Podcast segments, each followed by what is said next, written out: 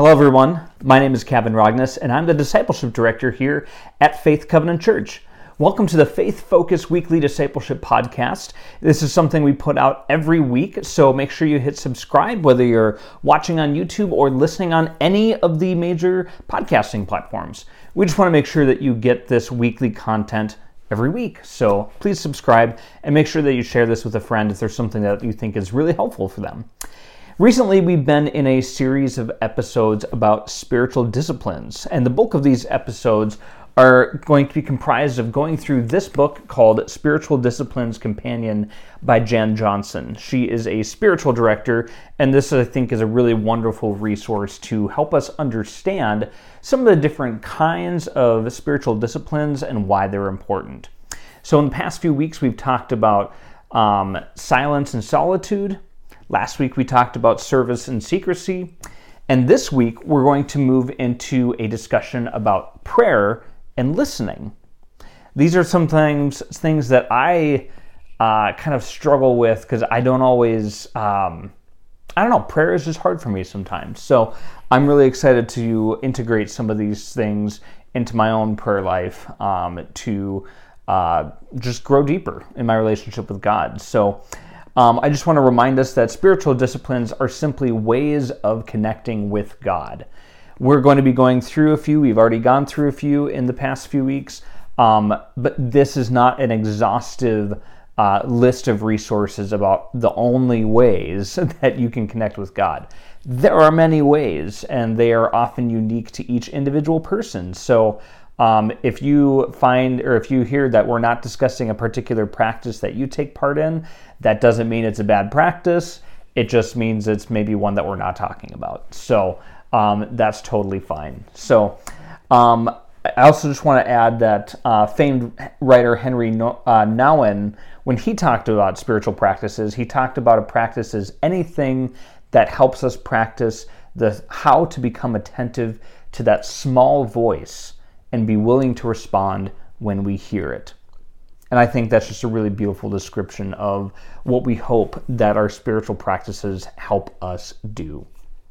So, like I said, we're going to be starting with a conversation today about prayer and listening.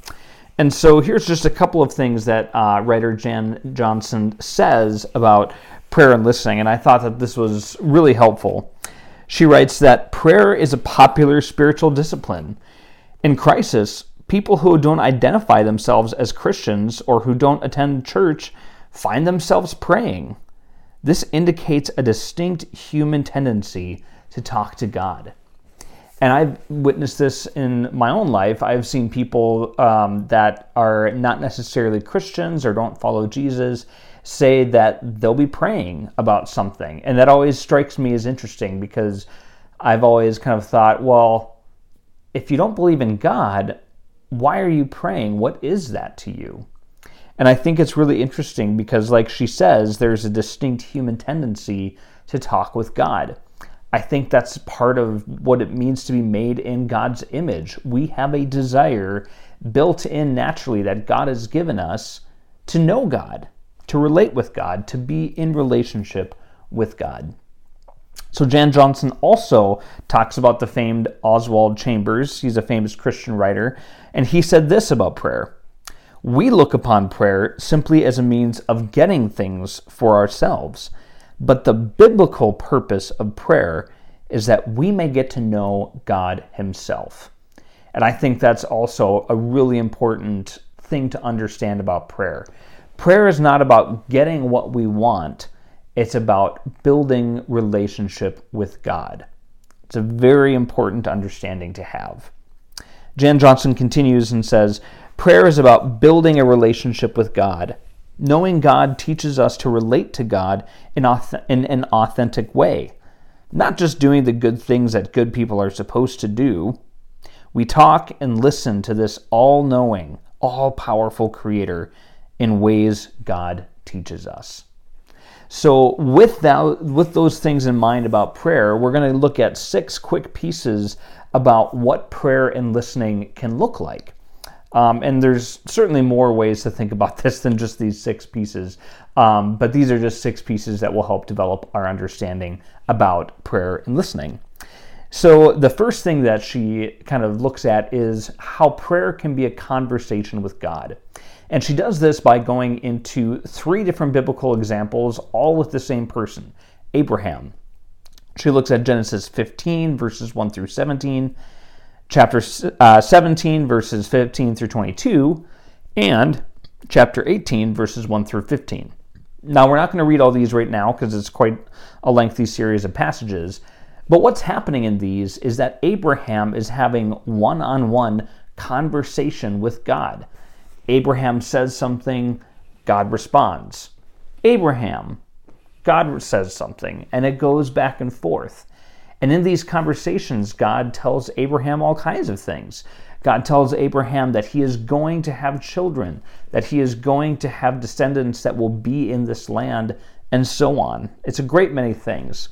So here are here's some of what Jan Johnson had to say about what this means in terms of conversation with God. She writes, Abraham's friendship with God was characterized by ongoing conversations.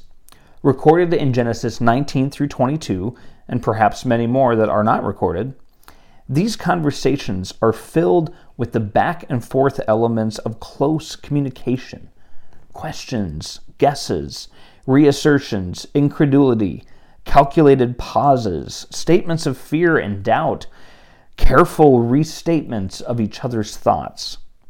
Yet Christians sometimes neglect to learn the art of conversation with God. Perhaps they don't feel they are good enough to converse with God. But if goodness were a qualification, Abraham would have been excluded. For example, just after God, Abraham had a conversation with God, laced with miracles and visions, he showed a lack of confidence in God. He agreed to Sarah's Sarah's scheme of conceiving a child with Hagar instead of trusting that God would miraculously provide the promised child through Sarah. But after Abraham's attempt to adjust God's will, God continued to converse with Abraham. Righteousness is an outgrowth of conversation with God, not a prerequisite. So I really love what she shared there because I've often struggled with that of thinking, oh, I'm not good enough with God. I'm struggling with this right now, so I am not worthy of going into God's presence and having this conversation with God right now. Um, that's been something that I've fallen victim to. So it's great to have this reminder that conversation with God is not something that we go into because we're worthy of it. God helps us improve as we go along because we are in conversation with God. It's a wonderful thing. Next, we look at praying with authenticity. And so, first, I just kind of want to read a little bit of what Jan Johnson writes about what that means to pray with authenticity. And she says, Authenticity in prayer is difficult. Bringing our true selves to God is tricky because God is so good and so pure, and we are not. Prayer is a conversation between unequals, for certain. Yet, the Psalms illustrate how God wants us to bring our unsanitized thoughts to prayer. We're free to state doubts, fears, and questions. Yet this isn't the same as blurting out self focused rantings. We can learn to pray authentically and with reverence and trust. And I think that's something really powerful. We can bring anything to God. It doesn't have to be God approved for us to bring it to God. We just bring ourselves and the situations that we're in to God and just get into that relationship. The biblical example that she cites here is in Psalm 80, or excuse me, Psalm 74, and she cites the entire psalm. I'm going to read just a portion of it because even a portion of it gives you an idea of how many things a person can bring to God. So here's Psalm 74, verses 9 through 17. The psalmist writes, There are no signs for us to see. There is no longer a prophet and none of us knows how long this will last. God, how long will the enemy mock? Will a foe insult your name forever? Why do you hold back your hand? Stretch out your right hand and destroy them. God, my King, is from ancient times, performing saving acts on the earth. You divided the sea with your strength. You smashed the heads of the sea monsters in the water. You crushed the heads of Leviathan. You fed him to the creatures of the desert. You opened up springs and streams. You dried up ever flowing rivers. The day is yours, also the night. You established the sun and moon. You set all the boundaries of the earth. You made summer and winter. And what I like about these um, verses here is that at the very beginning, there is a deep concern of like, God, we have no way of connecting with you. There are no prophets, there are no signs for us. How long will this last? How long will our enemy be against us? We feel forsaken. How long will you hold back your hand? These are complaints. These are saying, God, we want you to do something, but we don't know how to connect to you. But then in the next sequence of verses, the person is reminded of all the things that God has done, all the different ways that God has power. So in this psalm, and if you look at the entirety of the psalm, you see even more of that back and forth. But in this psalm, you see that a person just brings their whole self to God. And they just say, Here's what I'm struggling with. Here's what I'm wrestling with. I don't know what else to do with it. So I'm just saying it all to God. There's an authenticity in that that's really quite incredible. There's a really wide range of emotions. As we know, prayer is often a time where we bring requests with God, and that's the next form of prayer that we look at. And so Jan Johnson says this about prayers of request. They can sometimes be difficult for us, and she talks about some of that and says, Prayer is supposed to be intelligent conversation about matters of mutual concern.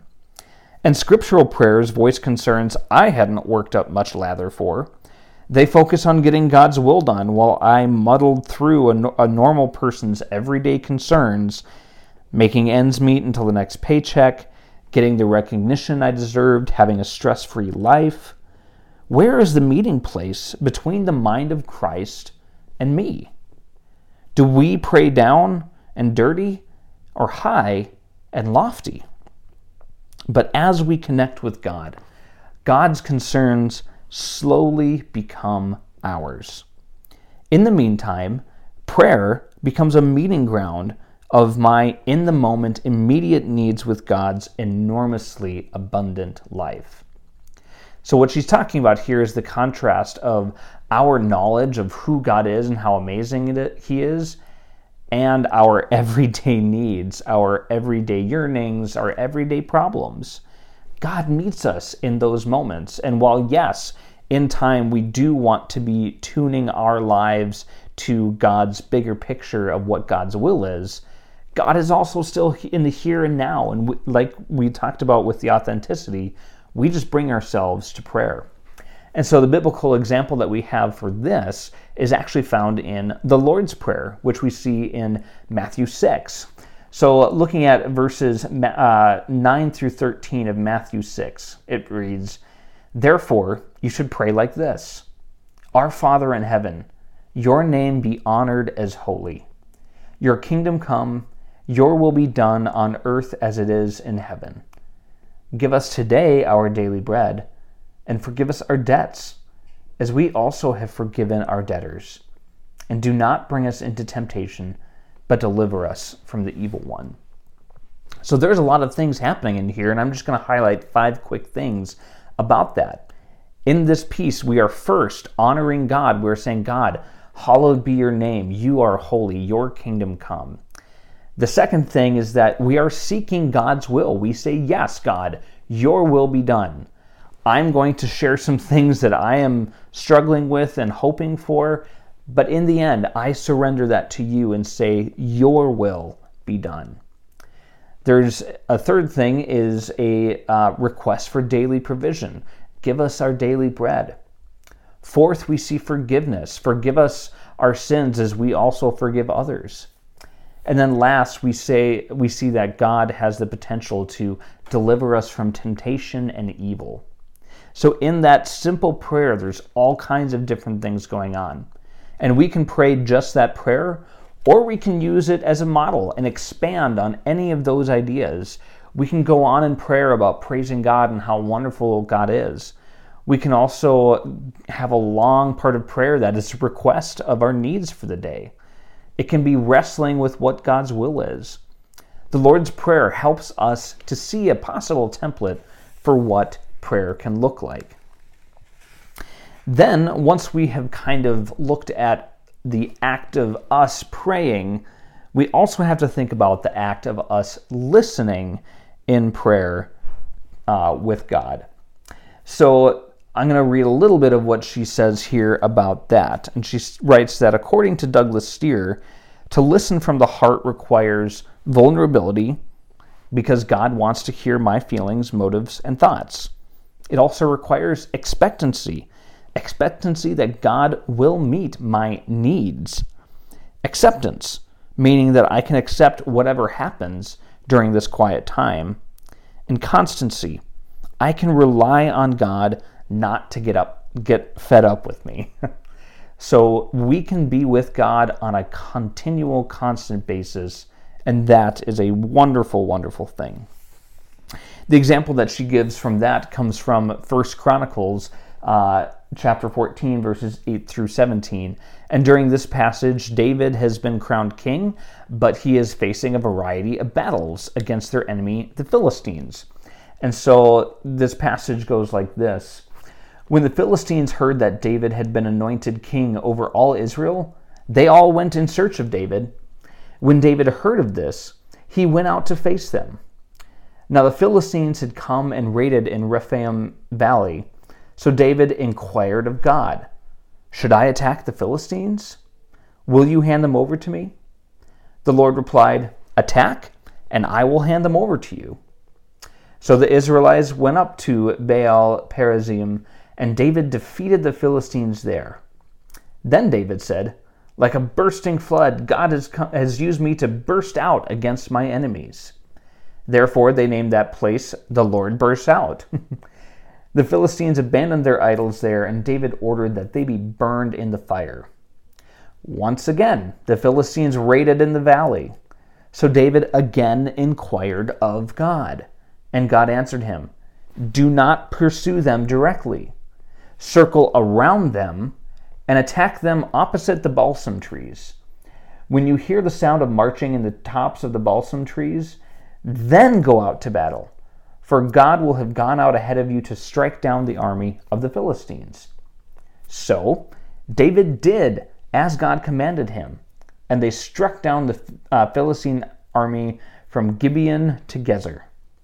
Then David's fame spread throughout the lands, and the Lord caused all the nations to be terrified from him. So, here in this passage, we're seeing David taking an active role in listening to God. And listening is not just a matter of passive hearing and taking in something, listening also involves action. So, when we listen to God, we don't just hear what God says to us, we then go do what God tells us to do. David inquired of the Lord, the Lord responded, and David uh, reacted and listened to what God said and did what God said, and it was a successful venture. So, listening is a really important part, and it's important for us to know that sometimes when we listen to God, we get surprising answers. It doesn't always look the way that we thought it would. The fifth part that we're going to talk about today is interceding as Jesus did. So I'm going to read what Jan, Jan Johnson says about this. She writes that it's easy to miss the formational aspects of intercessory prayer, how it trains us to care deeply for others, especially when we'd like to criticize them, and prods us about how to truly love them. Intercessory prayer also forms us spiritually because it trains us to think about others through the lens of God's desire to transform them to Christlikeness. Intercession is not about patching up folks or getting them to do what we think they should do. This is what we're doing when we ask God to help friends and family get certain kinds of jobs, to stop taking drugs, to go back to college. Usually, we have already told them to their faces what we think they ought to do, and now we offer ideas to God. But intercessory prayer is not about reforming people, it's about the transformation of their souls. God may have a different plan from the one you envision. In intercessory prayer, we learn to let go. So, to help illustrate this uh, principle, the Bible passage that we look at is from Luke 22, verses 31 through 34. And at this point, it's getting close to where Jesus is going to be arrested and put on trial and ultimately crucified. And so G- Jesus at this point is having a conversation with his disciple Simon Peter, and he says, Simon, Simon, look out. Satan has asked to sift you like wheat, but I have prayed for you that your faith may not fail. And you, when you have turned back, strengthen your brothers. Lord, Simon told him, I'm ready to go with you to prison and to death. Jesus responded and said, I tell you, Peter, the rooster will not crow today until you deny me three times, or until you deny three times that you know me. So, in this passage, Jesus certainly has a hope and a desire for Peter, for Simon Peter, to do a specific thing. Jesus uh, or Simon says that he is going to be there with Jesus no matter what and never deny Jesus. But Jesus knows that Simon is going to do that. And instead of praying that Simon would do a certain thing, Jesus prays that Simon would have his own journey and come back after he has denied Christ three times. And interesting insight with that that comes from Jan Johnson as well. She writes that Jesus had the power to stop Peter from denying him, but he didn't do this, even in prayer, because, says Dallas Willard, it would not have advanced Peter toward being the person he needed to become. How earnestly Jesus longed for Peter to come out right in his time of testing, but he left him free to succeed or fail before God and man. So even Jesus didn't just force a person to behave in the way they should have behaved. They Jesus wanted Simon Peter to have his journey and come to naturally want to trust and serve God. The last element of listening and prayer is something called practicing God's presence. And it's something relatively simple that um, takes a lot of practice for us to get good at. So it's described like this Practicing God's presence requires an interactive life of constant companionship with the Creator of the universe, the Son who lived among us, and the Holy Spirit who lives inside us. Because Jesus said, I am with you always, which is Matthew 28 20, we can say that in him we live and move and have our being, which is Acts 17 28. Enjoying God's presence, then, is one more way we can connect with God, making an awareness of God's presence a distinct reality in our life. So, the way that she describes it is just continually t- reminding ourselves of God. That doesn't mean that we don't focus on the work that we have or the tasks in front of us, the conversations we're having. But anytime we have an odd moment, we have an opportunity to turn our focus back to God. And the biblical example that we get this from is in 1 Thessalonians uh, chapter 5, verses 16 through 18. Very short passage here. It just says, Rejoice always, pray constantly, give thanks in everything, for this is God's will for you in Christ Jesus. And what I love about that, that idea of praying constantly, that means that we can bring anything to God. No matter how big it is, no matter how small it is, God wants to be with us in every single detail of our lives, even if it seems totally unimportant. God can be a part of us deciding what socks to put on in the morning. It's maybe something trivial, it's maybe something funny for us to laugh about, but we can invite God into that moment. and have that companionship with God at all times. So, that all is a look at what it means to be in prayer and listening to God. Of course, there are so many different ways to pray, and there's a myriad of spiritual practices that focus just on prayer. And any one of those can be very helpful. So, however, you are practicing prayer, keep doing it. If you feel like you need to revitalize your prayer practice, let us know. We would be happy to help you. You can contact our church um, through our website, or you can use my email address, which is in the episode description of this episode. So please feel free to reach out and ask more questions.